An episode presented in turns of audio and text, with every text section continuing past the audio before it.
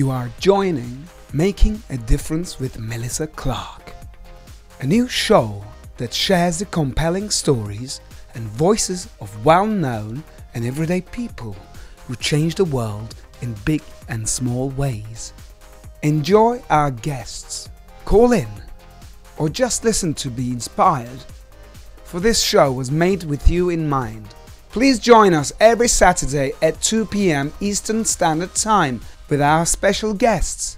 And you can listen to our recast at www.melissaclarkshow.com.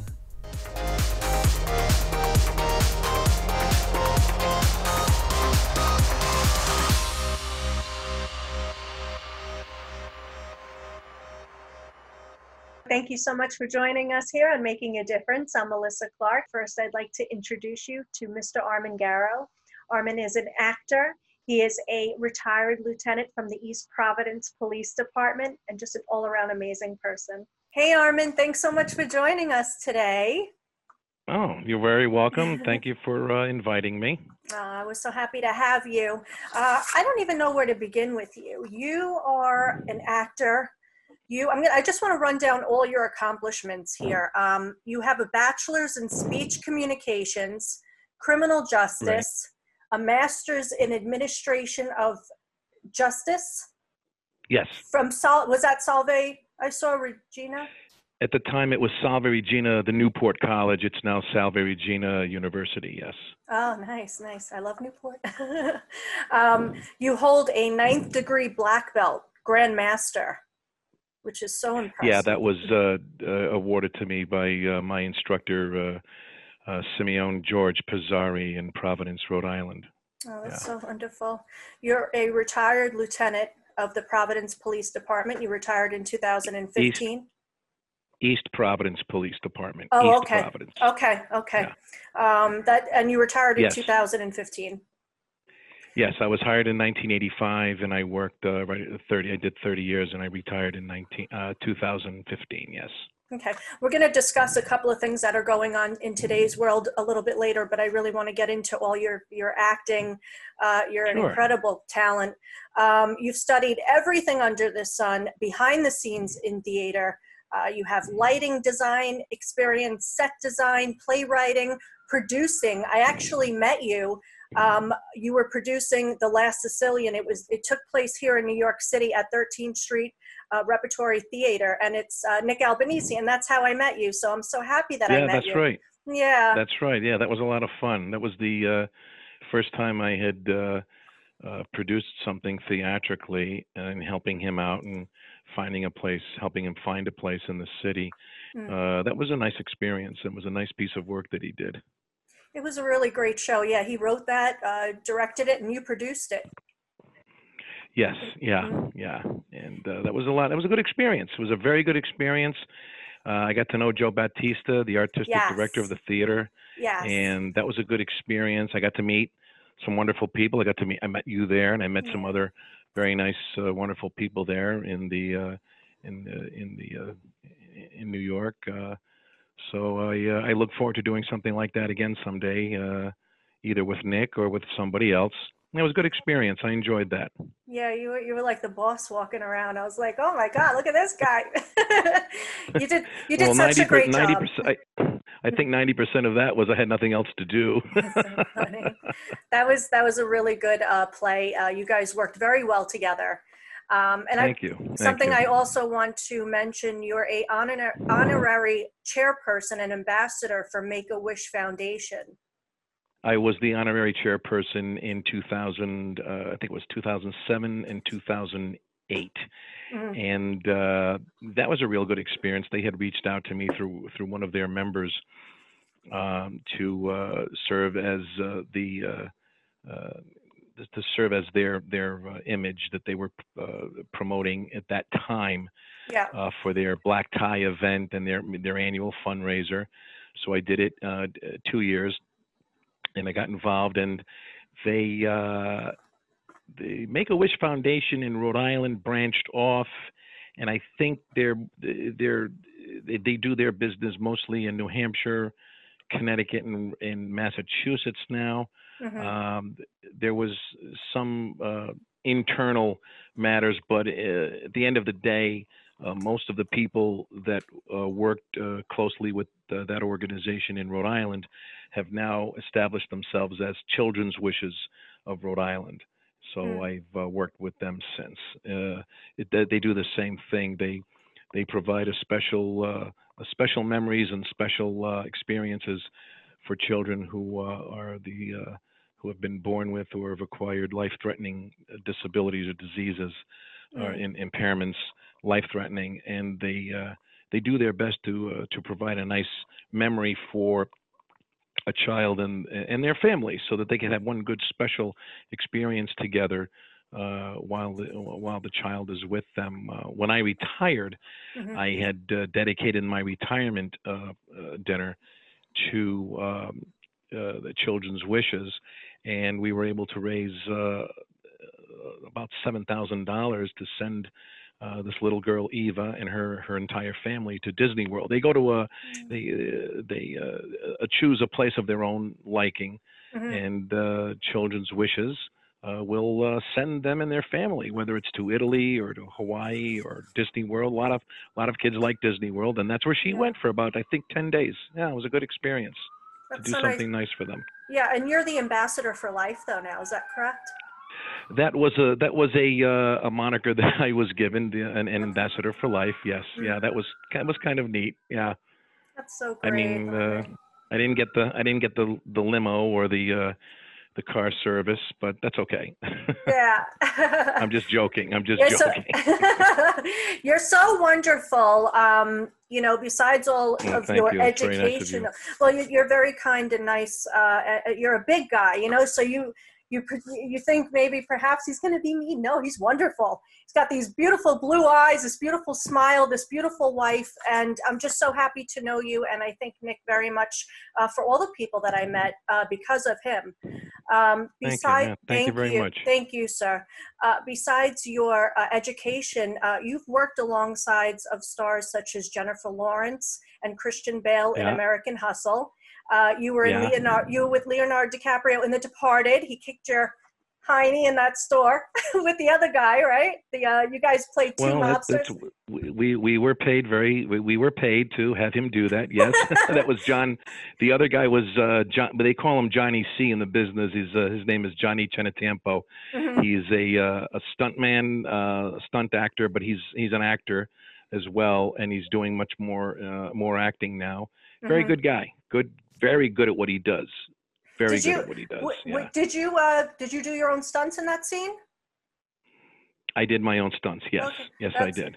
Yeah. Uh, yeah. I mean, in real life that would happen, but you know, in the movie, it was a really good film. I actually was on the set of that film up in Boston, and I had a little scene, but they cut it out. But I got paid for it, so I was happy about that. Oh, nice, nice. yeah. Did you did you get to meet him? Did you get to meet him? I was watching Leonardo DiCaprio. You know the scene where he's with the Irishman, and they uh, they put a gun in the guy's leg, and he goes, "I'm supposed to feel this. I'm supposed to not feel this. I feel it. I feel it." And then they run out of the house. We Oh yeah, yeah, yeah, yes, we, yes, yeah. we were walking towards we were supposed to be walking then they were just supposed to you know show us and the whole thing got cut off so he was just kind of looking at us. But yeah i was able to watch that for nine hours. That scene literally was about a minute. It's so weird how they do these films and yeah, you know Yes, you're they- waiting yeah. around. But my a good question experience. yeah well my question to you oh and also you were in films such as federal hill michael Corrente, um, hmm the Sopranos, Brotherhood, Yes. which you had a significant role in it. Uh, Yeah, Brotherhood was a lot of fun. Yes, Mm. Vinyl. That was a real, that was a real good piece of work. It was too bad it was canceled, but uh, Yeah. I had a lot of fun doing that. Made some great friends. That was a great story. Mm. We're in The Invention of Lying with Ricky Gervais Yeah. Yes. and Wu Tang. Oh, Wu Tang and American Saga. Yeah, I did that Yeah. with that last. Uh, I think that was last spring. Yeah, a little over a year ago. Yes, Mhm. it was in uh, the spring of 19, winter spring of 19. We did that, and I think Hulu is going to bring back. From what I've heard, I think Hulu is bringing that back for a second season. I Mhm. don't know if uh, uh, I'll be asked back uh, to uh, to uh, participate, but it was a wonderful experience nonetheless. I hope so. You're you're fantastic. Uh, my question to you is, what was the most challenging role that you've done in your career? Well, they're all challenging. Every single one is, no matter what you do, because um, you, you're you're uh, you're you're uh, taking on the uh, the role of someone uh, someone else, you know, mm-hmm. and or something else, and it isn't really you. So you try to use whatever tools you have at your disposal mm-hmm. to uh, to embrace uh, someone else's life that you may or may not know anything about, and you want to make sure that each uh, each job that you work on is uh, is not really a uh, a carbon copy of any kind of something you've done before, sure. uh, so that your work can be unique to the to the job that you're doing. Uh, Bent, the play Bent at Second Story Theater in Newport, Rhode Island, uh, um, uh, and uh, it was oh actually it was in Middletown because they had moved their theater to Middletown, mm-hmm. and I played the role of Greta, so and I had to learn how to walk in. I had to walk in. I had to learn how to walk in high heels. so that was that was somewhat challenging. But uh, you looked very beautiful. Other than that, what? you looked beautiful. From what I'm told, nobody can match a set of legs like that, and That's not in fishnets. So funny. No. That's so. How did you feel dressing up in uh, in women's clothing? Well, uh, if you if you look at that, uh, it's it it really isn't women's clothing. It's it's uh, sort of a uh, a grotesque combination. Uh, I mean, I think that's a motorcycle jacket and a uh-huh. uh, some kind of platinum blonde wig. And uh, well, the the character uh, Greta is is is a guy who's just trying to make it in uh, in, in pre. It was, the play is about the mistreatment of homosexuals in. Uh, uh-huh. pre-Nazi, uh, pre-World War II Nazi Germany in the 30s, uh, late middle to late 30s, and uh, this is just his bar and he wants to do business and he dresses up in any way he can to entertain his clientele. Mm-hmm.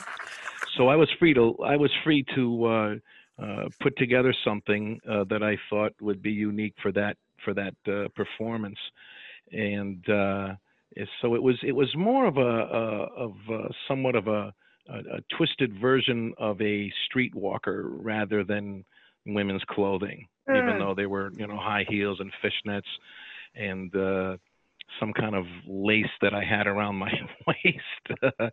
but oh uh, it was a it was a lot of fun to be able to explore that kind of uh, underbelly of uh, of uh, the enter. Uh, I don't think underbelly is the right word. Mm-hmm. Uh, that uh, that that culture, the culture in that in that era. Sure. So uh, but that was the most challenging thing I think. that you know you have to learn how to you know learn how to put your makeup on in a certain way and mm-hmm. uh, uh, move about in a certain way to try to. Uh, there was a song that I was given to sing, and I pretty much was left to uh, come up with my own tune to it. Sure, it was nice they let you bring in your own creativity at that time yeah yeah that was well mm. it's always it's always nice to be allowed to have that freedom sure. that lateral uh, freedom. Yeah. So you've been in showbiz for 45 years now. 1975, you started acting.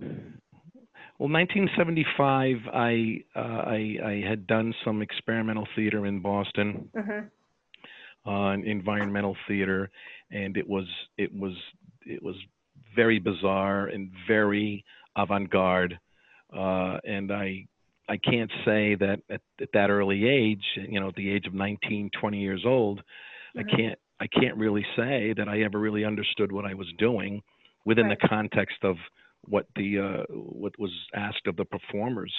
But I did it, and um, I uh, was I was not really successful uh, at all. Uh, I, uh, I had attempted many auditions, and I had uh, I, I never really um, was uh, um, commercially successful. I, w- I was not. I did not market myself well. I didn't know how to market myself well. I didn't even know what marketing myself meant. Right. So I pretty much kicked around, and uh, I wound up at uh, 1970. Uh, I think it was 79. Yeah, I think it was 1979. I I uh, I began uh, training at the uh, Trinity Rep Conservatory at the under the auspices of the uh, Trinity Repertory Company in uh, Providence, Rhode Island, because Mm-hmm. I was living in that area then, and um, I learned quite a bit. I had some wonderful instructors. It was a wonderful experience.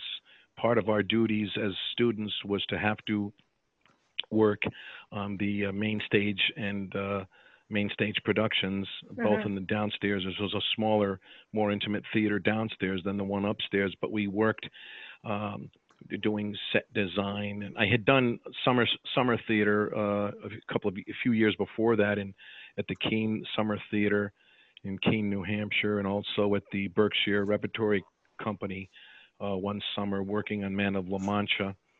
And uh, I had learned a lot about set design and lighting.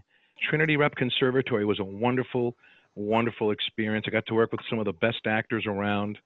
Uh, Richard Jenkins, I got to work with Richard Mhm. uh, on, a, on, a, on a production there. Barbara Blossom, Barbara Meek, uh, David C. Jones. Some really, really great people. Adrian Hall, Richard Kavanaugh. Uh, the list goes on and on. Some of the some of the most uh, interesting people and wonderful actors and artists and stage managers and even the, even the theater managers there. Uh, top first-rate people, and I I really really learned a lot from them in my uh, in my two years experience there at the conservatory, directed by uh, was founded uh, by uh, Larry Arrick and David Eliott. What turned you on to acting? Well, in uh, in uh, when I was at the Albany Academy, I went to Albany Academy in, in Albany, New York. Mhm. Uh, I grew up in I grew up in Waterville Eaton, Troy, New York, and I entered the Albany Academy uh, starting in the um in the seventh grade. They call it the first form, and part of the uh, the English department mandated that every student in the school, Mhm. for example, the seventh, eighth, and ninth graders, uh, had to um, prepare a, a poem, a song, or a, uh, a short piece of prose, three to five minutes long, commit it to memory, and perform it for the classroom, and you would be graded accordingly Mhm. in your appearance, your delivery, everything. Yeah. And uh, that was part of your grade. That was part of your grade to, for the English, uh, your, your English uh, grade for that semester. Mhm. So, um, but the uh, the best of the students would be selected to compete against one another, and uh, eventually they would hold this big uh, uh, event in the auditorium, and the the uh, the one student selected for the seventh grade would go up in front of the entire student body Mhm. uh, and and perform their their they called it the annual declamation contest. Mhm. And uh, in my class, uh, there were only two people that ever represented our class in this event. Right. It was uh, David David Perry, uh, another student, and and and me. We were the Mhm. only two that ever did this as well, and it it became uh, I I I won that contest in the uh, the ninth grade, and then the tenth, eleventh, and twelfth graders would have to write their own piece. So it would have to be an original piece, five to ten minutes long, and do the same thing. Well, I and and you could only win it two years in a row if Mhm. you went from one category to the next. So I I won it in the ninth grade, I won it in the tenth grade, and then I won it again in my senior year. Mhm. But this was one thing that I did better than anything else I ever did. And I was able to really make a mark, and I was better at it than anyone else there, or Yeah. as good as the, the best people that have ever performed. And I loved it. I absolutely loved it. But again, I didn't know what I could do with that. Mhm. So one of the uh, one of the instructors, Frank Nash, he was a he was a Civil War historian. He was one of my English teachers. He said, you know, have you ever decided to uh, try out and join the dramatic arts department uh, Mhm. and participate in their productions? I said, nah, that's that's really not for me. He said, well, you know, uh, so and so and so and so are on that. I said, really, really? And I these are people that I respected in the school. I said, you know, well, maybe, maybe uh, you says, well, you know, you, you seem to be enjoy yourself up there. You maybe this is something that you could do. And I, I thought, well, okay, I, I gave it a try, and I was in a um, in a production of the Fantasticks uh, I played the old Shakespearean actor, and then I did something from uh, something by Woody Allen called "Don't Drink the Water," Mhm. and uh, then I did something else uh, from Inherit the Wind, and it was just a, a scene, a couple of scenes from Inherit the Wind, and uh, I really I thought, wow, this is I like this. I like this more than I like anything else I've done, and that's how that started. That's That's- you know I just loved it. I just I absolutely loved it. You know whether it was the scene study or anything else I did, the interacting and coming up with uh, ideas on how to do this and how to do that, and coming up with an ad lib if I happen to forget what we were doing. You know Mhm. that's uh, nothing can be more embarrassing than to be up there, you know, by yourself and forgetting forgetting something. So I found that very challenging, and all of the nervousness that precedes it, I found to be a challenge, and uh, I really fell in love with it. You know, and it uh, that's where it started. Do you prefer films um, as opposed to theater?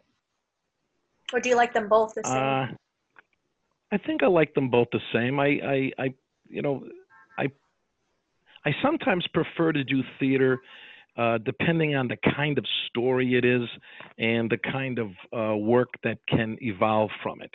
Mhm. Um, there really is something to be said for both. Uh, the uh, film provides an experience that you you can't uh, you just you're just not going to replicate in, in theater. And theater prov- provides an experience uh, that you're not going to be able to replicate in television or film. So Right. they really are two different two different uh, mediums that uh, that have their own strengths and uh, that you have to try to if this is what you want to do for a living there's different things to exploit in both and try to make the best of them So where do you go mentally? I've seen it. I've seen your work. I've seen a lot of your work, and um, I, you know, you bring you kind of take over the screen. To be honest with you, you have a very strong presence, and uh, and you make Thank an you. in, you make an impact on the um, on the acting alone, just with everybody. So where do you go mentally when when you're acting?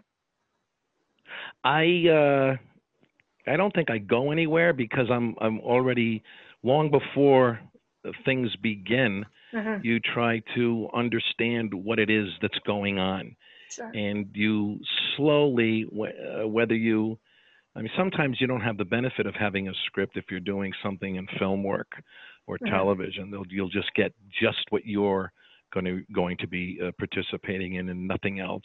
Right. um, but uh, it's not I mean I've never really gone anywhere mentally but I think what happens is from reading and rereading and researching the work that you have before you and understanding uh, the the journey of the person and people that you're going to be involved with um, there is there is a beginning and then there is the uh, the end Mhm. and you i think at least what i do is try to um, envision and embrace uh, what has happened in years previous or some unit of time previous to the beginning and uh, where life may lead me uh, after the uh, the written end of whatever is happening Mhm. so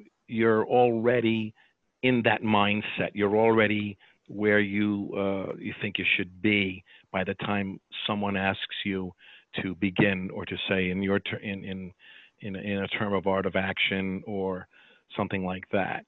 Mhm. It's you know it, because people that are watching this are looking at a slice of the of the life that uh, a piece of the story uh, that certainly had been going on before and will continue to go on after uh, the end. Uh, they're they're they get a little peek into it. They're they're you know they're they're voyeurs. They're they're observing from the side uh, what this particular story is about. Mhm. You Mhm. know. You, So- am, I, am I making sense? Yes, sir. Yeah, I yeah. I'm just if, in case an actor, an inspiring actor, is listening. Um, you know, I, I I've had a lot of actors say to me that you know you have to understand what role you are in are in, and um, you know you just have to be Hmm. in the moment. Um, so yeah, like Federico Castelluccio, he he told me that. So I want I always like to get everybody's And that's true. Yeah. And that's true. And everyone has, you know, every single person, there's no right or wrong way. Right. Because at the end of the day, if a person goes to a theater and Mhm. they've paid whatever they've paid for a ticket, or if they've been invited, it doesn't matter. They've they're giving their time, they're offering their support, they're sitting there, yeah. and um, whatever whatever it takes so that who is that whoever whoever is in that theater uh, has uh, has um, gotten what they expected in terms of a story right. and um, uh, if there's a moral to the story or if there's some evolution and growth happening or some learning experience as long as they've left the theater and this is you know part of the market satisfied with what they took the time to go see right. Right. as long as the person who has paid a ticket to go into uh, a movie theater and they come away believing that they have gotten their money's worth and they enjoyed themselves, they learned something about relationships in in mankind or, or humankind or understood a story a little bit better or an Mhm. issue or a a um, uh, a, a life in, uh, an impactful experience in one's life, something that has meaning. You know, as long as something is happening, even if you went to something and saw some action-packed uh, sci-fi and you just wanted a nice time. Uh, Yeah. And you didn't really learn anything from it. You didn't care. You just enjoyed yourself. As long as the customer is satisfied, however however this actor gets there and this one does it her way and she does it her way and this guy does it his way and I do it my way Mhm. as long as the final product the work product uh, uh, offered to the public is what they uh, are going to be satisfied with well then that's that's what you want to have happen and I think that's I think that's an important thing for people who aspire to do this remember is that uh, it's it's nice to know. I mean, I approach everything I do differently. I never approach the same thing the same way, uh, different matters, different roles the same way. I I I always try to uh, be very um, uh, very distant from it, and then uh, and layer by layer by layer approach it in whatever way I think is appropriate for that era or for that time, uh, so that it's fresh and unique at least with for uh, in in terms of how I uh, approach something, and then how I have to work with other people, so it's all it's so it's not stale. You understand what I'm saying? I Uh, understand. it's- yeah. It, it, it, Mm. there's a hard and fast rule. Oh, this is the way this is done, and that's the way that's done, and that's the way that's done. Everyone's got a different approach and, and, and a whole different perspective. That, and I think that's one thing I really love about this because when you approach your work that way, there always there's always going to be something new and different and exciting. It's oh wow. I- didn't know you could do it that way. That's, hey, hey, I had this idea. What if we try this? And what about that? And I've I've uh, I've been able I've been very lucky to be able to create a nice couple of uh, instances in the work that I've done with other people when we both share in our ideas and come up with something that no one felt was even in existence when the script was being written. So you know, so that's you know that's that's a pretty uh, that's a pretty neat way to to work with other people. and I never heard anybody say this. You like you're you're bringing you worry about the audience and how they feel. I've never heard that Well- before. I've never heard such um, un, like you're being very unselfish right now with what you're saying and working with other people. Is that bad? I never Yeah, heard well, that. this is wonderful. Well, think about it. I mean, what what are you if not for the people that like your work and pay to see your work? You know, I, mean, just without yeah. uh, without uh, I tell people this that uh, I, I mean I uh, I had an opportunity to tell this to people when I I I I, I went to an event and uh, there were a lot of people who uh, were fans of The Sopranos, for example Yes. and I'll meet a lot of people like that. They, you know, Mhm. they'll contact me and uh, they'll ask for a signed autograph and things like a signed picture, things like that, autographed photo.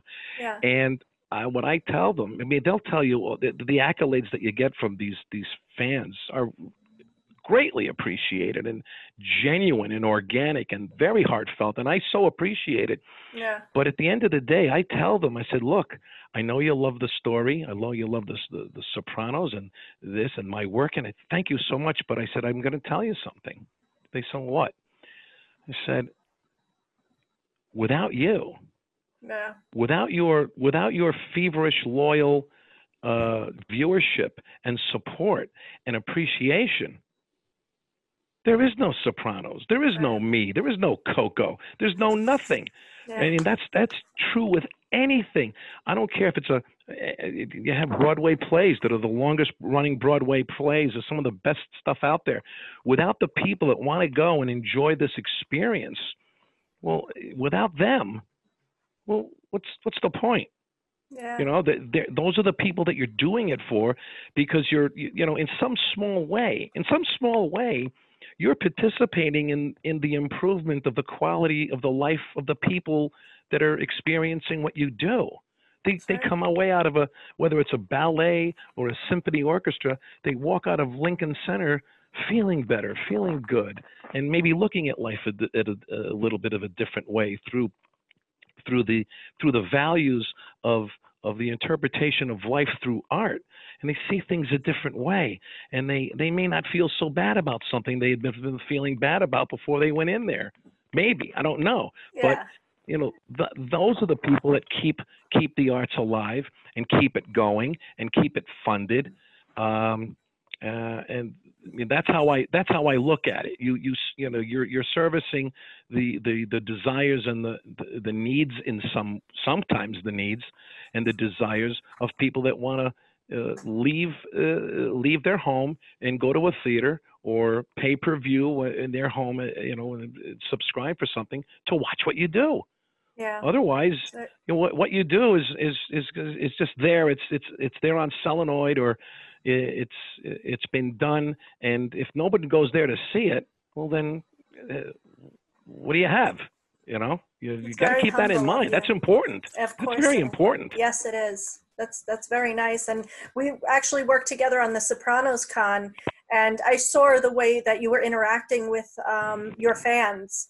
And uh, Oh, I that was had a great experience. yeah, I had to wait a half an hour because you were talking to this woman, and you and you just wanted you could just see the engagement in in how nice you were to her. And I'm standing there, I'm like, oh my God, when is this gonna stop? But you could see you just you you didn't want to you didn't want her to leave because she was such a fan of yours. Um, and I actually took a picture. Remember the picture I sent to you of you and You know, the I think I know who you. Yeah, I think I know who you're talking about because I just I I happened. I was at a I was at a uh, theatrical reading the night before. I think it was the week before, the couple of days before that, Mhm. and uh, I was sitting in a. My wife and I were were with a, a producer and a director in a theater. Um, uh, down, uh, it was in the city. It was in Manhattan, and uh, she had walked up to me and asked me if if uh, she said "You- uh, you're going to be at Soprano Con, aren't you? And I said, well, yes. She says, oh my God, I'm going to be there. I'm going to be there. I've got my tickets. And I remembered her, and yeah. I said, I tell you what, I said, you make sure you tell me that you know that this was you. I'll be there. She said, oh no no, I've got to go. Yes, yeah, you know, and I I, I couldn't let her go unless she That got because she wasn't able to go for very long. She had to work that day. She came in for a little bit.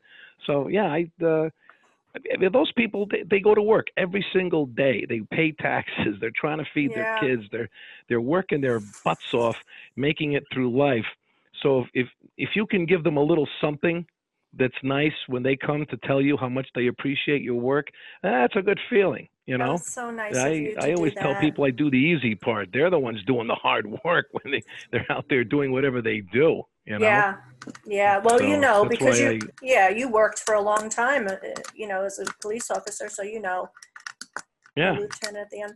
Um, you know, I want to just ask you one more question, then we're going to head over to uh, the situation that's going on now.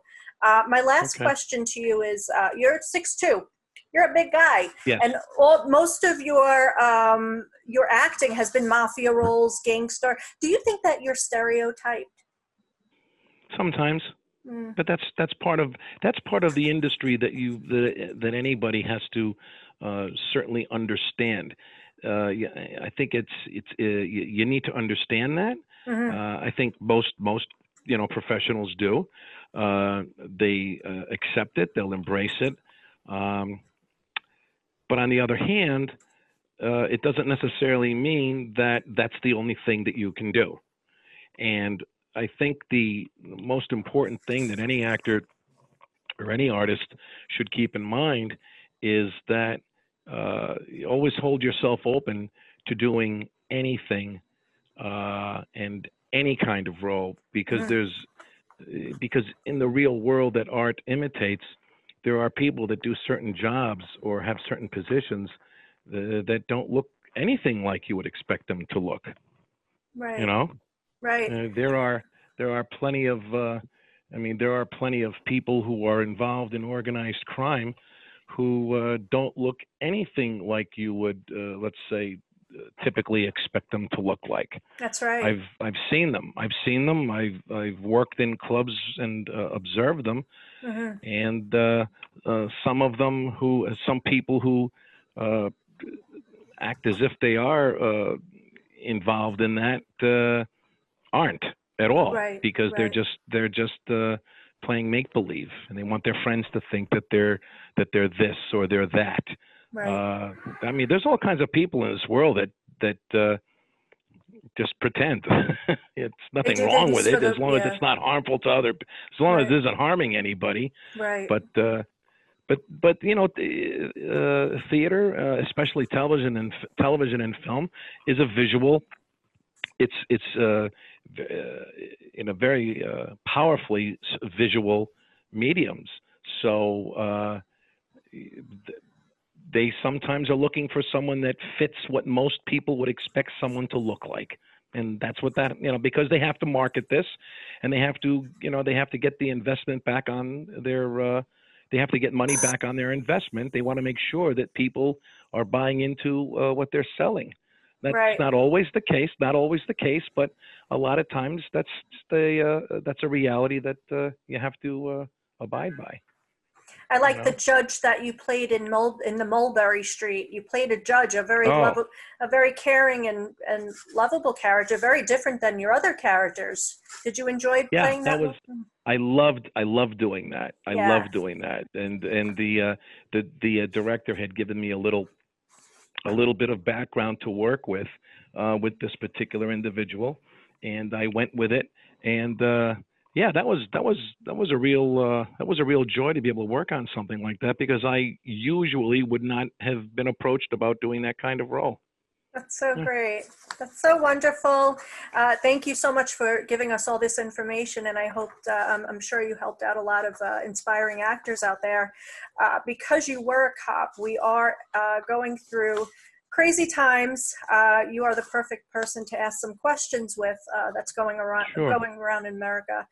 Um, what uh, what's your take on what's going on with the police force and civilians right now? Well, um, I mean, it, it certainly isn't something that's pleasant for uh, citizens or police officers. hmm Uh, so um, I will say that um, the events of the last few weeks hmm certainly um, uh, have uh, uh, give uh, people pause to reflect on a watershed time in our history hmm because what happened uh, uh, what happened in Minneapolis there just isn't any excuse for. There's no way, absolutely no way that should have ever happened. Mhm. Uh, to watch that on film, to watch that man die, and he died. He died right there. He died right there on the ground. Mhm. That was the most. That was one of the most horrifying things I'd ever seen. And um, one of the things I come away. Go ahead.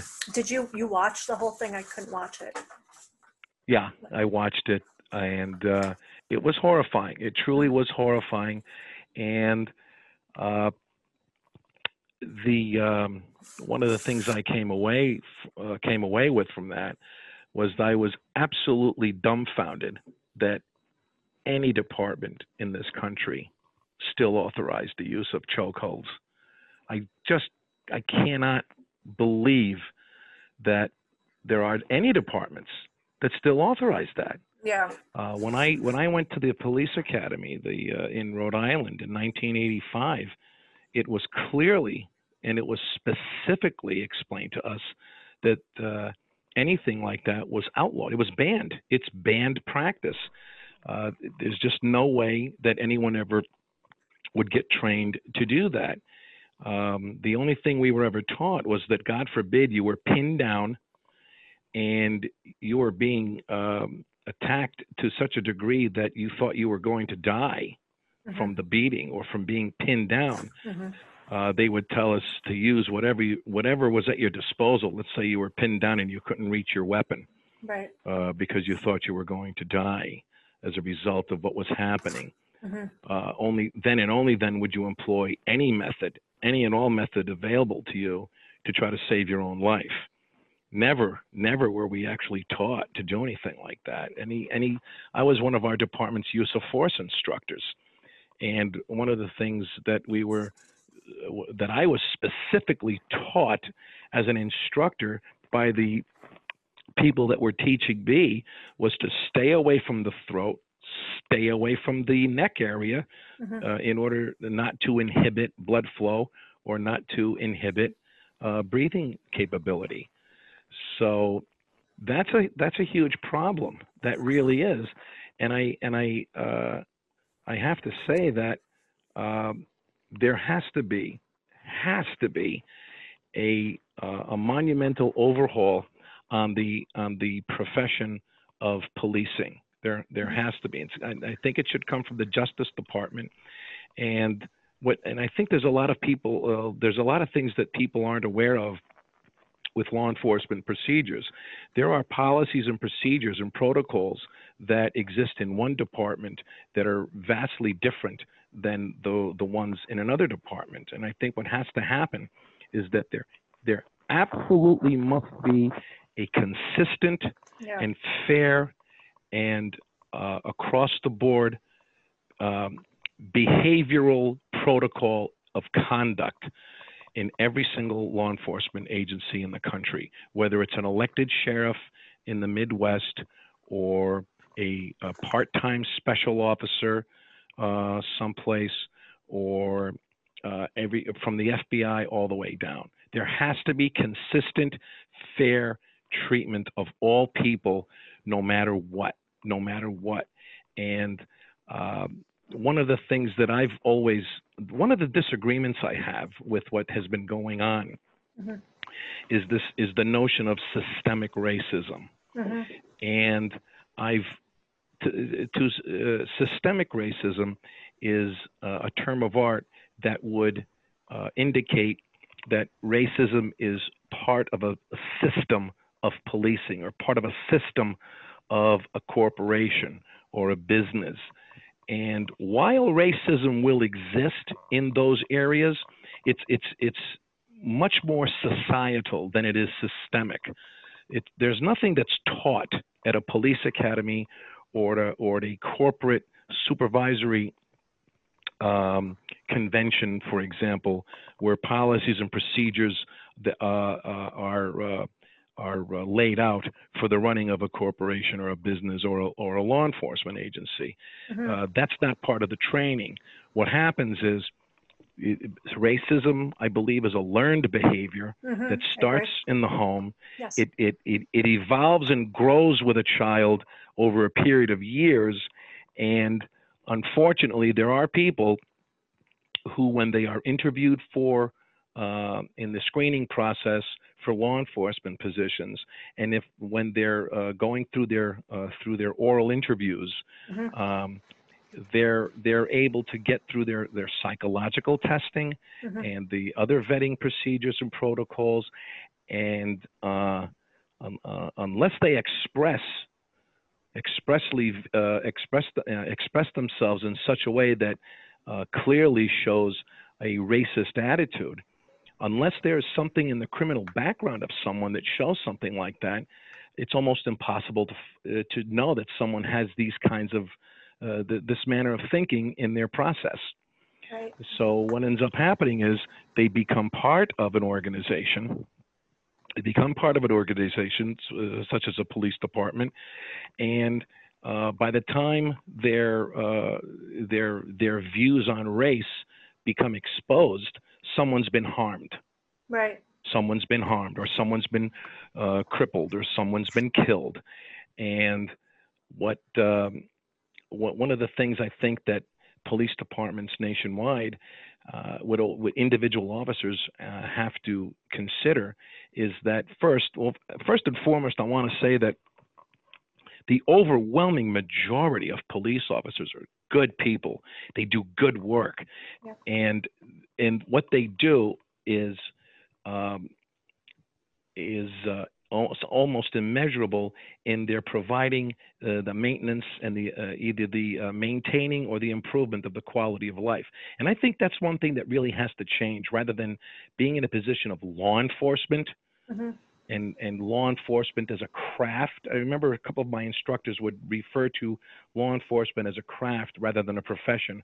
I would argue that no, this is a profession. It has to be it has to be viewed as a profession, mm-hmm. and it has to be viewed from the from the point of view that you're there to improve the quality of life, or at the very least to maintain a healthy uh, quality of life for the people that are uh, that you're working for and right. you are working for them in their environment. Right. It's it's not it, it can't be the view of you're there to enforce the law.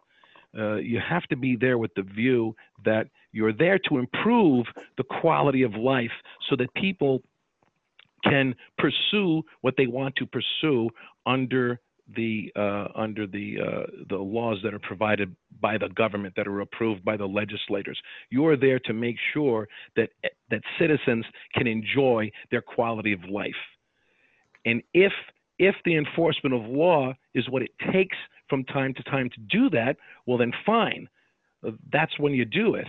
But you have to make sure that all I can do is tell you this uh, you remember how we talked about when I was talking about the you're talking about acting, and mm-hmm. you said, "Well, I never heard anybody look look at it that way." Where correct you're you're, you're concerned about what the what the audience is, is is viewing. Well, it's the same thing in law enforcement.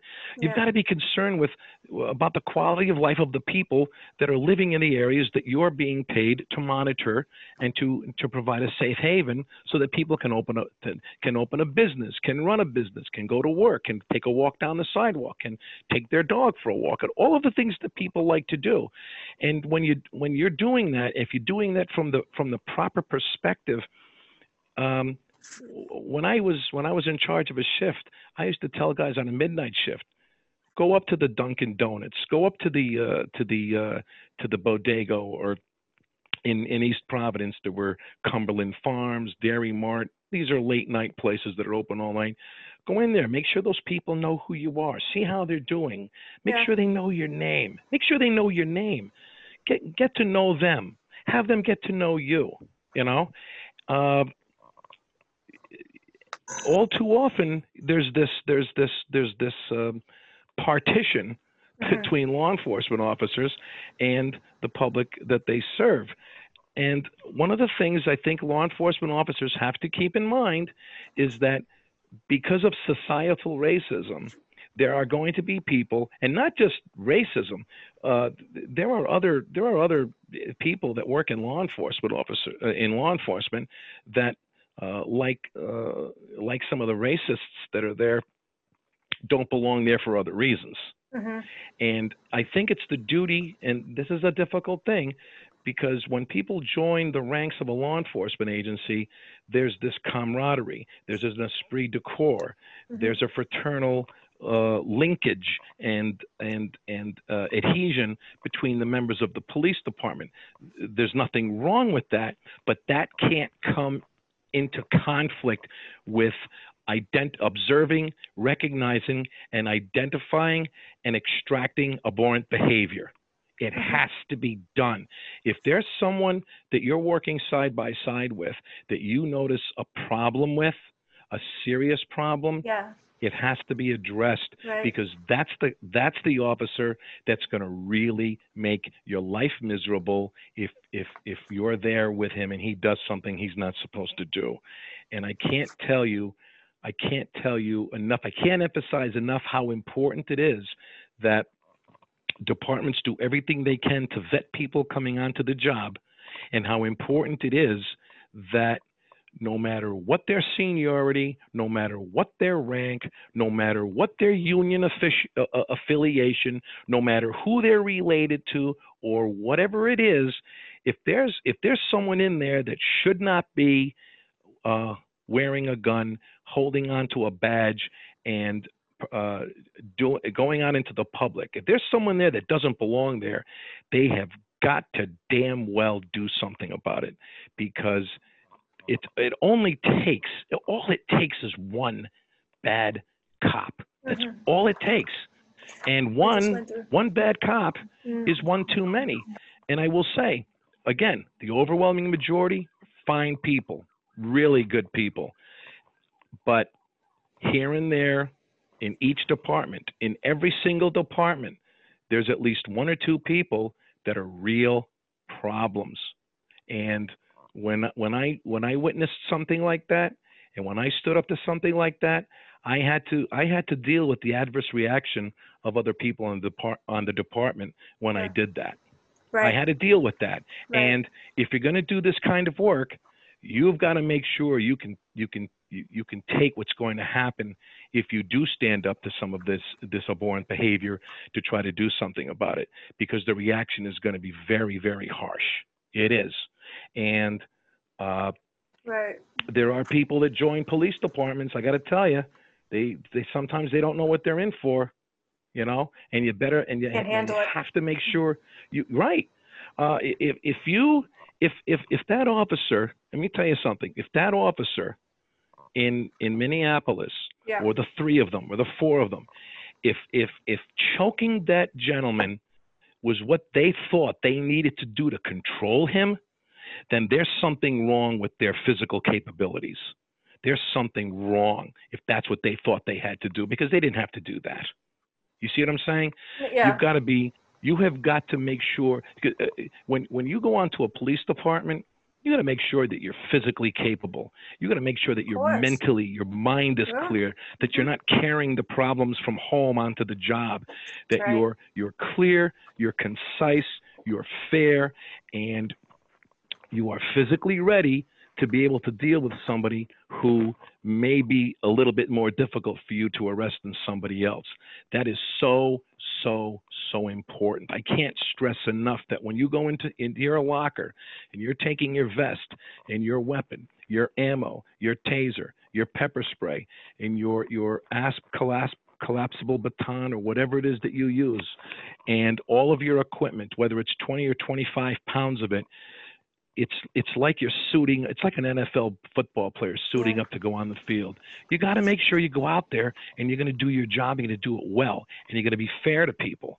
And in police departments that work this way and and and genuinely care about the neighborhoods they're they're servicing and and and extract people that have abhorrent behavior those are the departments that don't have these problems I, I, I- can't emphasize enough how how bad an influence an officer who who mistreats people and i'm not just talking about the things that we've witnessed.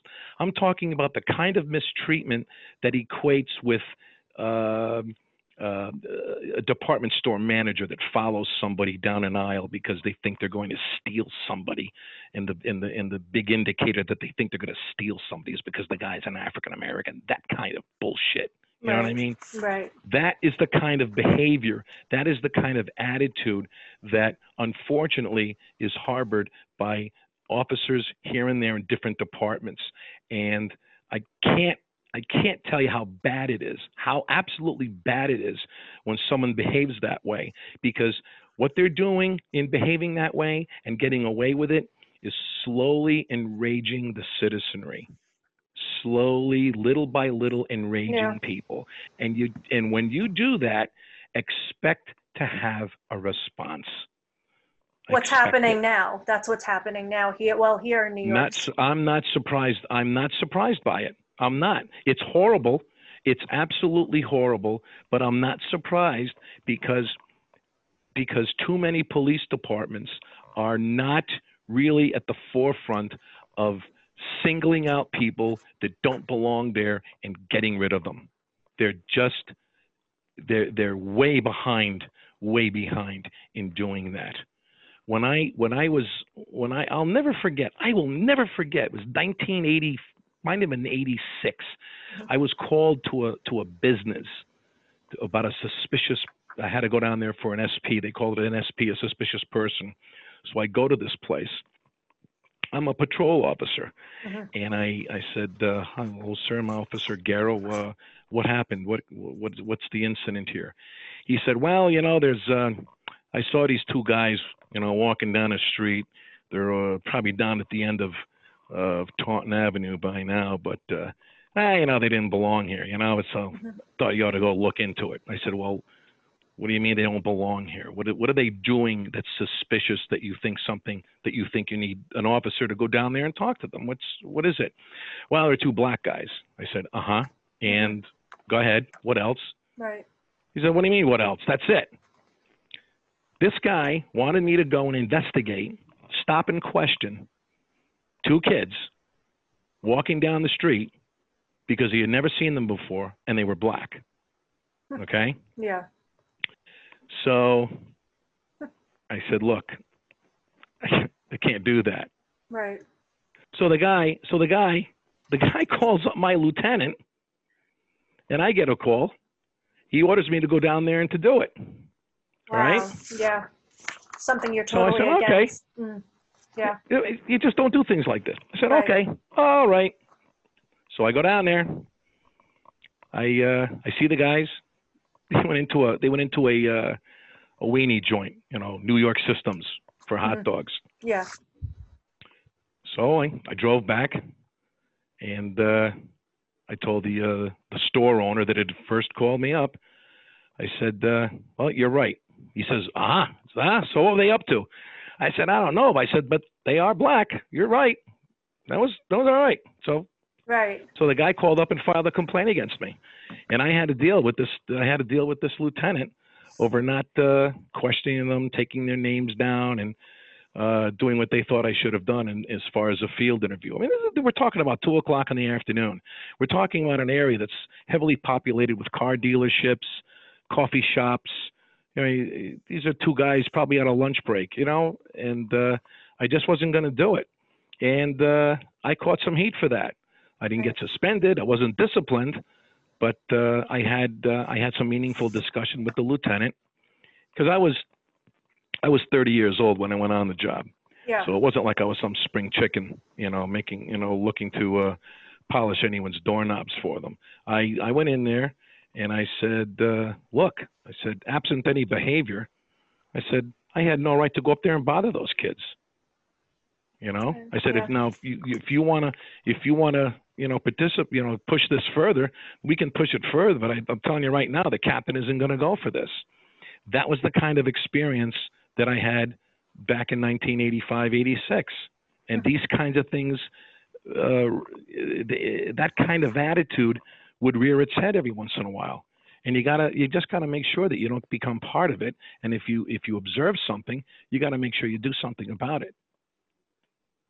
So you think all that anger is it's pumped up, and now here we are in an explosion, and these, you know, Black Lives Matter. Everybody's so upset uh, with Well, the years you, and can't years. blame Mm. you can't blame people.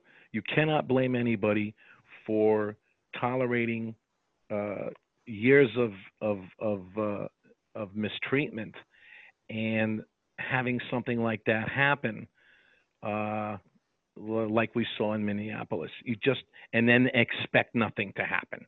You Right. you, you can't. That's that's that's a result Yeah. what what's what's happening now what's happening now is uh, at the very least uh, several decades of of treatment at the at the hands of uh, a, a very small minority of of law enforcement people that just don't do their jobs properly. They there are and, and I it's it's an ugly it's an ugly admission. It's not pretty, but there are people with badges and guns that should not have them and should not be doing what they're doing for a living. I'm a, I'm a firm believer in that. I wasn't afraid to say it to people that I worked with.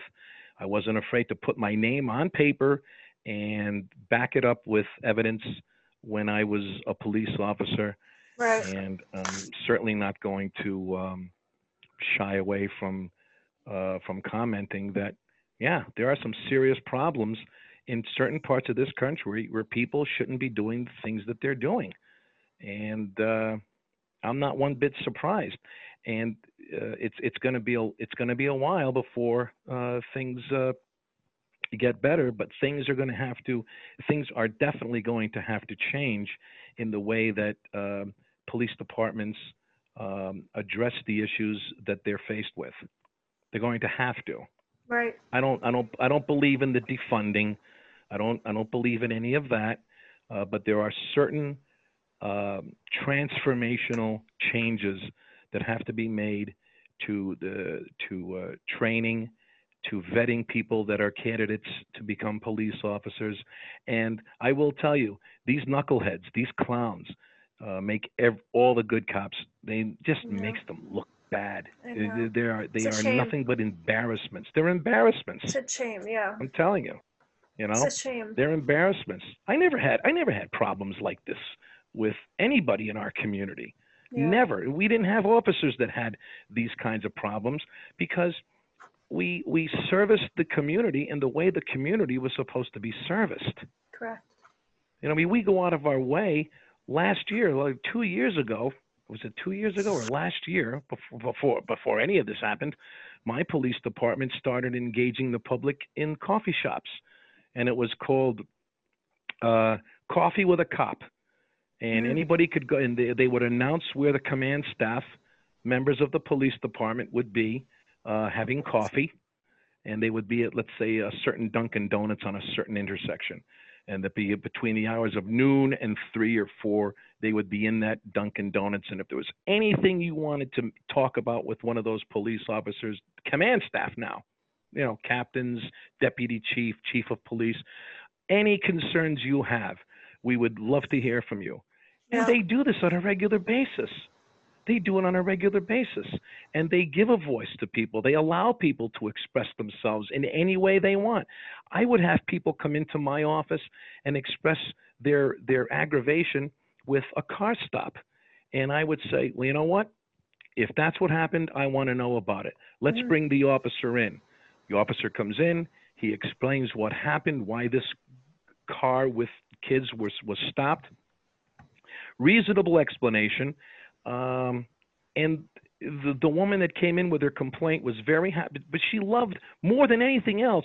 She loved the fact that someone was listening to her, Of course. listening to course. everything she was saying, even though some of it was uh, definitely not complimentary of the police officer. But once she had an opportunity to talk to me, and then I offered her the opportunity to talk to the officer, and he came in, and again, she was allowed to express her concerns over what happened Yeah. when he ex- when this officer explained what had happened, she looked at her son and she said, "Is that what is this officer telling me the truth?" And the kid said, "Yes." And she said, "You didn't tell me that." you know? Yeah. You didn't tell me. How come you didn't tell me that? Right. Well, right. the kid the kid the kid was he was late coming home and he he uh he didn't really tell the full truth to his mom so she felt that the officer was inappropriate in what he did and when i gave her a chance to voice her concerns and she wasn't that pleasant to me Yeah. she wasn't that pleasant to the officer but she had a chance to find out what happened I've always gotten along with her, and so have other members of the police department. But she so appreciated the fact that someone listened to her, listened to everything she had to say. That's You know, that's important. That's important to people. You, you, you just you just can't disregard people's concerns.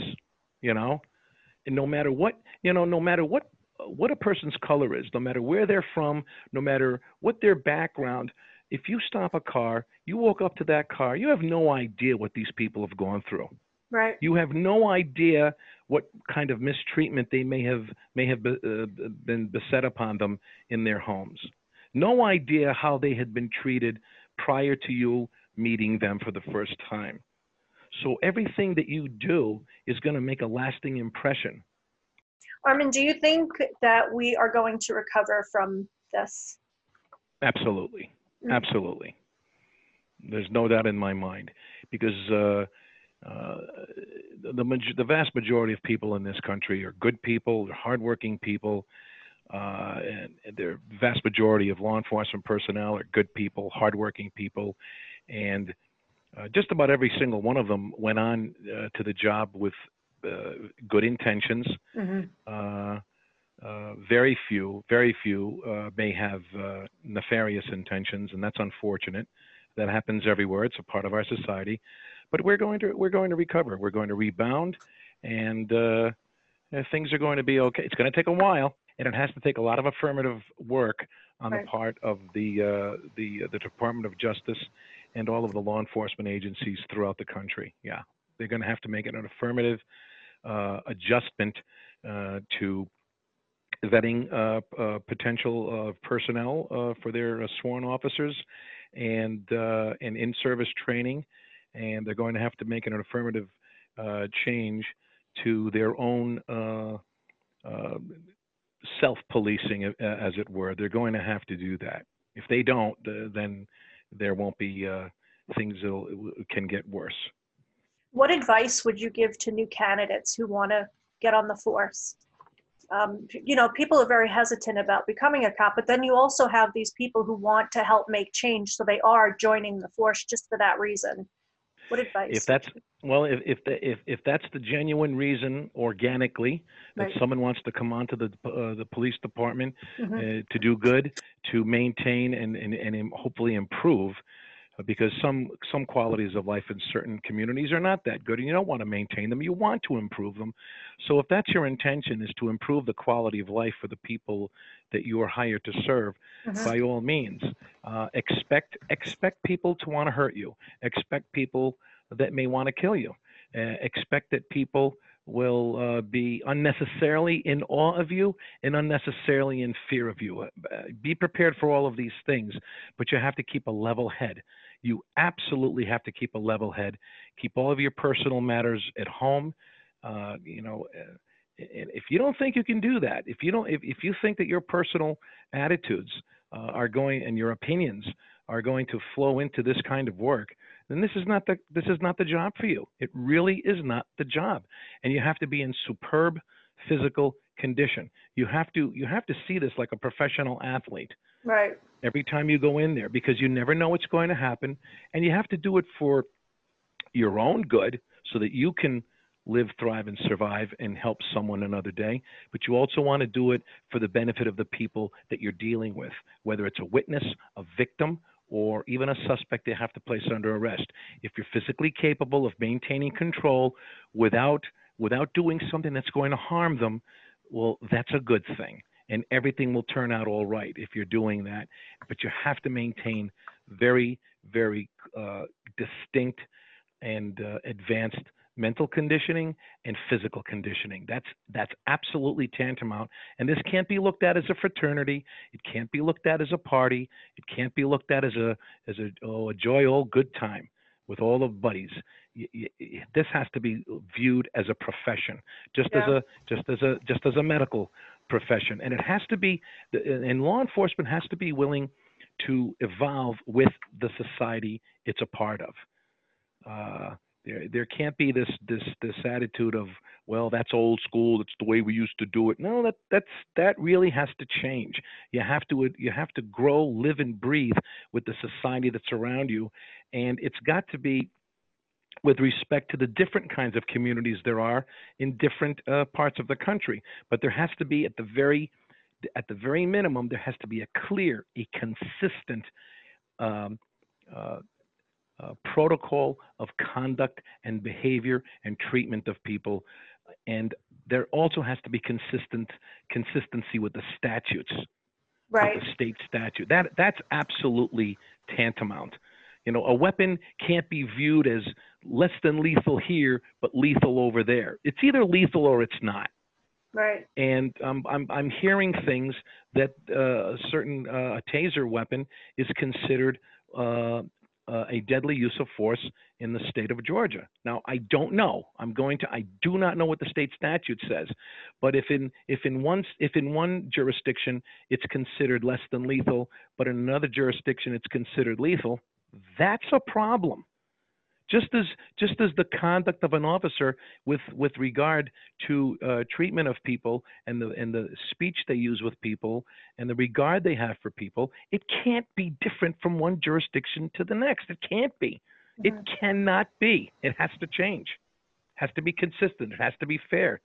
You know, and uh, if if you don't believe that, then it's not the job for you. It really isn't. Just as if you were a surgeon, if you didn't believe in laser technology uh, in surgery, if you absolutely don't believe it and the old way of going in and cutting with a knife is the better way, well, I think we could all agree it's not the job, is it, for that individual that believes that. Right. And and so it is with any profession. Things have to things have to to change with society for the betterment of the individuals in that society. And that's how law enforcement, and most law enforcement, over 90% of law enforcement officers believe that and work like that. I've seen the way police officers work either side by side uh, in my department or in other departments in other cities and states and other jurisdictions. Yeah. And I have to say, um, I have full compliments on the way they on the way they carry themselves. But unfortunately, and every single cop that's listening, everybody knows some low life dirtbag that happens to have a badge and a gun that they have to work with. Everybody knows at least one or two guys like that. And if there's going to be uh, meaningful change and progress, law enforcement officers have to be willing to take people like this and uh, extract them from their ranks. They have to be willing to do that. Right. And that's that's tantamount. That that's important. And it's not easy. I know it's not easy. It's not easy to put your name on paper to explain that you saw an officer uh, spit in someone's face when they were handcuffed and kicked them. That's not an easy thing to do. So if you're if you have a problem with uh, reporting something like that and doing something about it and intervening, then this is not the job for you. Right. Not the job. Sorry. Because things like that happen, and they will Yeah. happen, and you will be called to task as to whether or not uh, you, you're going to do something about it. It's a very dangerous profession. It's it's it's a very uh, it, it's the kind of profession where uh, everything could matter. The, the, the viewpoint of a child's outlook on life Yeah. could matter, could matter based on the contact that child has with a police officer when they walk into the house and, and settle something at that property, whatever the case was. Whether the officer was there to return a stolen bicycle or arrest his father because he assaulted his mother, Right. all of these things are going to weigh on that child's mind and and have an impression for the rest of that child's life you know um, you know officers have multiple contacts with people every day but some people have just one contact in their whole life with a police officer and that contact may set in motion an attitude that you yourself may not realize you you implemented good or bad yeah. you you may not know for many many years. Uh, I once gave a baseball card to an eight-year-old boy in a Dunkin' Donuts and signed it for him and gave it to him, and that was over well over 20 years ago. And uh, just recently, that lad uh, later uh, went to uh, fight uh, overseas and came back and founded a charitable organization for officers who uh, are suicidal. I mean, Yeah. former veterans who are suicidal, and um, veterans who have disabilities and are trying to make it from day to day. And he founded something called the Valhalla Project. Mhm. And he wrote me, contacted me through Facebook, and told me that because of things I said on that card and because of something I had said to him when I gave him the card, he never forgot it. He never forgot it.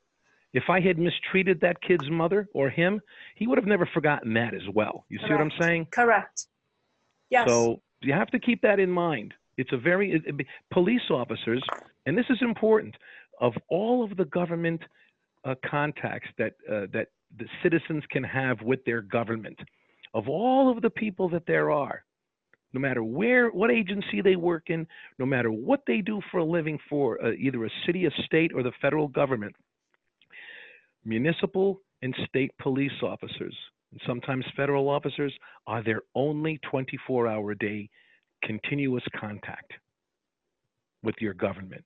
Right. only person, the only, you walk out of your house, you go down the street, and you see a police officer doing whatever they're doing, and or, or they have to contact you for some reason. That's your only contact, and and law enforcement officers have to keep that in mind that they serve a very vital, vital, important position in in the country.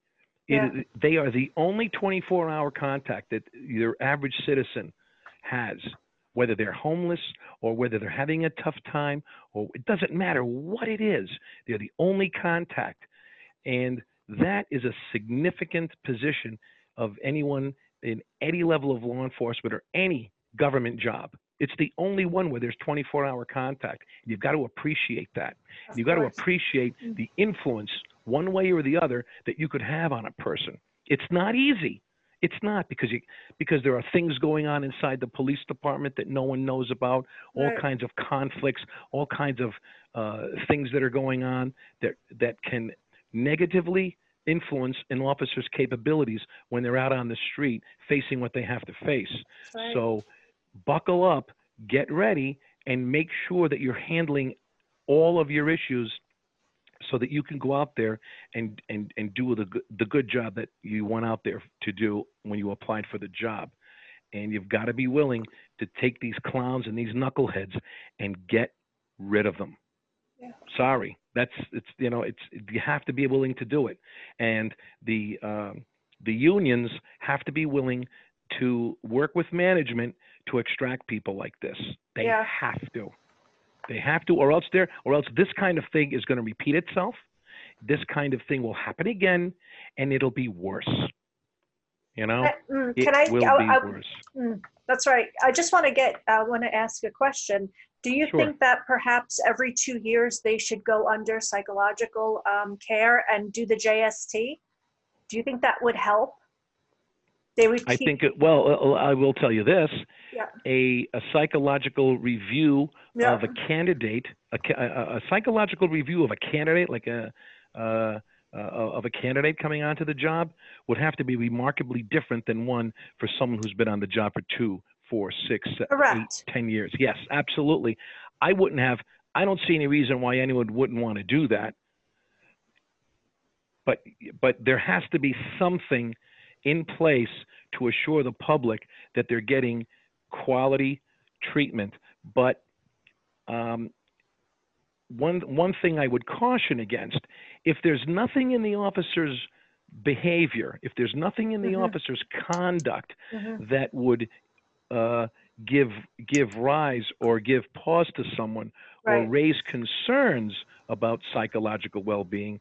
Well, I don't know how effective it's going to be if you just uh, do it every two years. If it's now, if it's if it's a uh, if it's a um, a matter of hiring, if it was something that upon hiring it was agreed to that you would submit to this, well, that's different Right, because it was a it was part of the hiring practice. right. I think for uh, that that might be a better avenue. So if you're telling a candidate, hey, look, you've passed the psychological test, you've been vetted. Uh, in order to get hired for this job, you have to agree that every so often we have the right to uh, institute an examination Correct, to assure that you're still of sound mind. correct. If, Okay, if you if you sign on the dotted line, you've Mm. signed on the dotted line. You don't want to do that, well, I guess that's not the job for you right, if you're if you're already on the job and it wasn't part of the hiring procedure, it would probably going to. Um, see, I really don't know. I really don't know how they're going to work that out, but they're probably going to have to have some reason to instit- uh, to uh, administer a retesting. That's my guess. That's probably the response you're going to get from uh, the uh, officers. right. I want to thank you so much for uh, giving us all this information. Wait, I want to start that over because hair just went in my mouth. Hold on one second. Sorry. All right. Armen, I want to thank you so much for all this information. I love discussing your education, all your films, your series that you've Well, been thank in. you. Thank you. Thank you. What, what do you have anything coming up? Um, there's a film called Coda, C-O-D-A, Children of Deaf Adults, Mhm. uh, that I had a small role in. That should be. I don't know when it's going to be released. I think they're still in post production. I uh, I just finished something called 645, which is a uh, a horror picture. Uh, it was a story by uh, Gar- uh, Craig Singer and written by Robert Dean Klein. Uh, it's a it's a horror picture, and uh, that's due to be released. I'm not sure uh, how it's going to be released or where, but that should be released in the fall. It's called 645, uh, something we filmed in Ocean Grove, New Jersey. Okay. And I'm currently in the middle of uh, filming something called Shackled, and uh, we stopped on March 12th. Not not because of COVID, Right. we would have had to anyway. But we're we're still waiting to film just a couple more days in warmer weather uh, in a playground. That'll uh, that'll finish uh, capping that thing. That's called Shackled. I'm not sure when that'll release, but I usually make announcements on Facebook Okay. um, uh, as to what is going on, and I also make uh, postings on my Instagram account uh, to let people know where uh, what kinds of work uh, they might be expected to see me in in the future. Facebook and uh, and Instagram is what I use. What are the handle names for Instagram and Facebook? It's uh, well on uh, for Instagram. I, it's five. And Facebook? and and Facebook it's just Armen Garo. They'll see me uh, a photo of me with a with a black uh, I think a black leather jacket or something like that, and, I just make announcements on that. It's a there's a public page and then there's my own Facebook page, the same photo. Okay. And they can go on your website, armengaro.com? They can go on armengaro.com to uh, that has not been updated in quite some time because I'm waiting for an opportunity to work with uh, GoDaddy to uh, redesign and uh, have other features in it.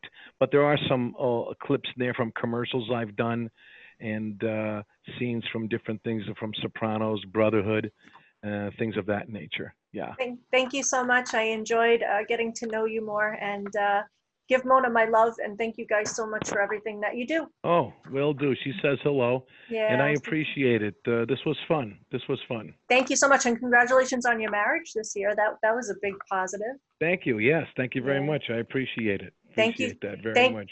Thank you so much. You guys can uh, go on to my website, melissaclarkshow.com, and you can find out more information uh, on Ar- Armen. And I will go ahead and put his uh, website on his bio. So thanks so much, Armen. Thank you. You take care. You too. Thank you, Armen, again for that wonderful conversation. I recently found this gentleman, Clifford Jones, on Instagram. He's a pianist of classical music and a teacher. Cliff, thank you so much. You're unbelievable. You played in the beginning of the show. Uh, I love Beethoven. I love classical music. I found you on Instagram, and we really appreciate you being with us today. Thank you so much for having me. Like, Thank this is you. an amazing opportunity. Uh, thank you so much. It's I, I love the piano. I love the sound of it, the sophistication, the elegance. Uh, when did you start playing the piano? And I started playing rather late. I started um, in high school at the age of 14 years old. And um, the way I stumbled upon it is um, one of my close friends at that time, he played piano. So he suggested that we take a, a music class together. And once I got into the music class, I learned all the basics of music. Um, I learned about all the old composers, Beethoven, Mozart. And I learned all everything that I needed to know to, to jumpstart teaching myself. And um, after the class was over, I taught myself for three years. And then um, from 14 to 17, then from 17 to 25, I attended the Harlem School of Arts where I took lessons at. And now these last seven years, I'm a teacher at the same place. That's that's amazing. And you studied with Miss uh, Delilah. Is that Yes, correct? yes. No, in your bio, you said from 17 to 25, you were with her. How did she change your life? Well, she changed my life uh, like drastically because um, during that time, uh, I I was trying to figure out what I wanted to do with music. I, I did not know exactly what avenue I wanted wanted to go. I didn't have a lot of confidence in myself because you know coming from where I come from, you don't play, you don't see a lot of people, black people playing classical piano, right? So she took me under her wing. She saw my potential, and um, she took me took my talent from here all the way up to here. You know, she showed me so many things, imparted so not not even just piano, but also like life lessons while teaching me that that I still value to this day, and I still cherish cherish to this day with me. So it's it's amazing. Why do you think it's important for um, young adults to have a mentor in their lives? Um, because the thing is that you can't get everything that you need from your parents. You know, your parents have one way of seeing things, and they do the best that they know how. But sometimes you need somebody else that's that's outside of that's not related to you, to take you to different places, to take to enlighten and enrich your mind with different things about life. So mm. uh, that's it's really important to have a mentor. What does classical music mean to you? Classical music, classical music means to me, it's like the the beginning of everything. It's the basis of all music. It's you can't have a, a big building without having structure, so to speak. You know, so classical music to me, classical music means to me, it's everything. It's it's the meat, the potatoes, the vegetables, the whole entire full course meal. And, and the beautiful thing about it I love so much is there's so many ways that you can express yourself through classical music. You know, where one of my favorite quotes, I forgot who's it by, but it goes, where music fail, where words fail, music speaks. And um, I definitely get that through classical music. Music has helped me throughout this whole pandemic, this whole year that we've been going through. So, so I love music so much, and especially classical music. And watching you play the piano you get into it. Where do you yes. go? Where do you go when you're playing the music, the piano? I just go to I just go to a, a different world. Like I just really tap into like a euphoric. I, I can't even find the right word. I just go to like a different plane, and I I'm able to really express who I am, how I'm feeling, and you know whoever's around me, I, I do my best to make sure that they can that they can feel everything that I'm feeling. Did you ever go to Lincoln Center? Do you go to Lincoln I've, Center?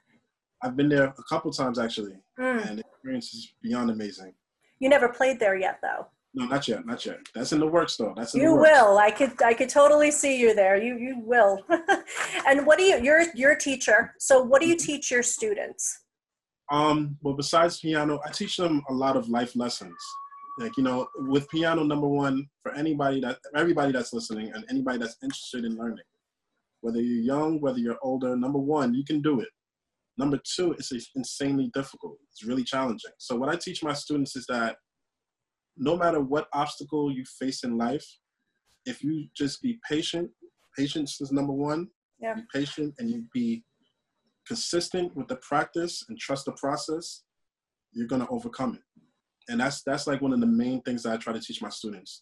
That um, everything that I'm teaching you has a life lesson. You got to be patient with the process. You got to work hard.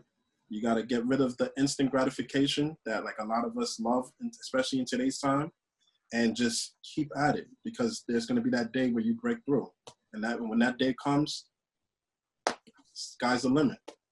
I think also as a student, you should let go of your ego as well, right? Leave it yes, in your hand. Mm. Yes, definitely, definitely.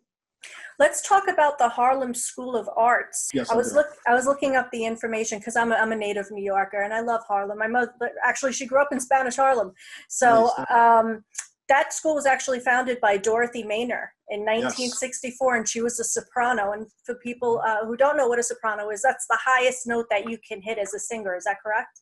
That's right. That's correct. So it's pretty interesting. So why is that school so special? Um, well, it's been in the it's been in the neighborhood for years, like you said, since the '60s. And yeah. um, compared from then to now, the the school has shown tremendous growth. Um, they, like right now, they're currently doing a renovation um, project. They're almost finished with it um, to bring even more people into the school. Um, it serves like as a place where it's considered home away from home. Yes. You know, so like you could you could be going through X, Y, Z at home, whatever the case may be, or you can be having a whole entire problems in school, wherever you're at.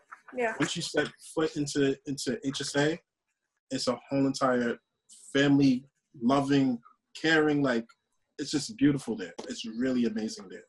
I love it there. I'd love to visit that place one day. Uh, a lot of the a lot of the students uh, have went on to prestigious schools. I was looking uh, Berklee College of Music, Yes. LaGuardia, Yes, yes. LaGuardia in Mhm. New oh my, in Queens, uh, Hofstra, and NYU, just to name a few. Yes. Mhm. How cool is right, that's that? right. Wow, that's that's pretty amazing. What do you want uh, to change in the musical world? Um, What's your goals? goal as my- so my goals as, as a black man number one is to get people to understand black people to understand that it is totally cool it is totally fun it is totally fine to play classical music. You know there's there's a stigma that all right if you're black you shouldn't play classical music et cetera et cetera. That's not that's nonsense because number one everything all forms of music comes from classical music. You know there, there's there's and also another thing that i want to one of my goals is that if even if there's kids that like are interested and they, they see their friends like ah they're not doing it. Even if they you know if they really want to do it i want them to understand that like it's really possible. You know just don't be afraid to stand out. Right. you know because like i had to go through the same thing as well where i had to i really loved classical music. At first i was really shy about it and almost ashamed that i play piano classical piano because it wasn't the norm. But you know it's it's it was the best decision i ever made. And i just want to impart that same um, knowledge to other kids as well and, and everybody else so Well, this year is about change, so yes you're you're you're such a, an amazing uh, inspiration to young people, and um, you know, classical music it brings out the best in us. I believe.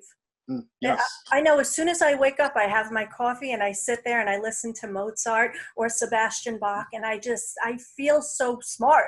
you know, like it just it brings out the best in me. And yes, uh.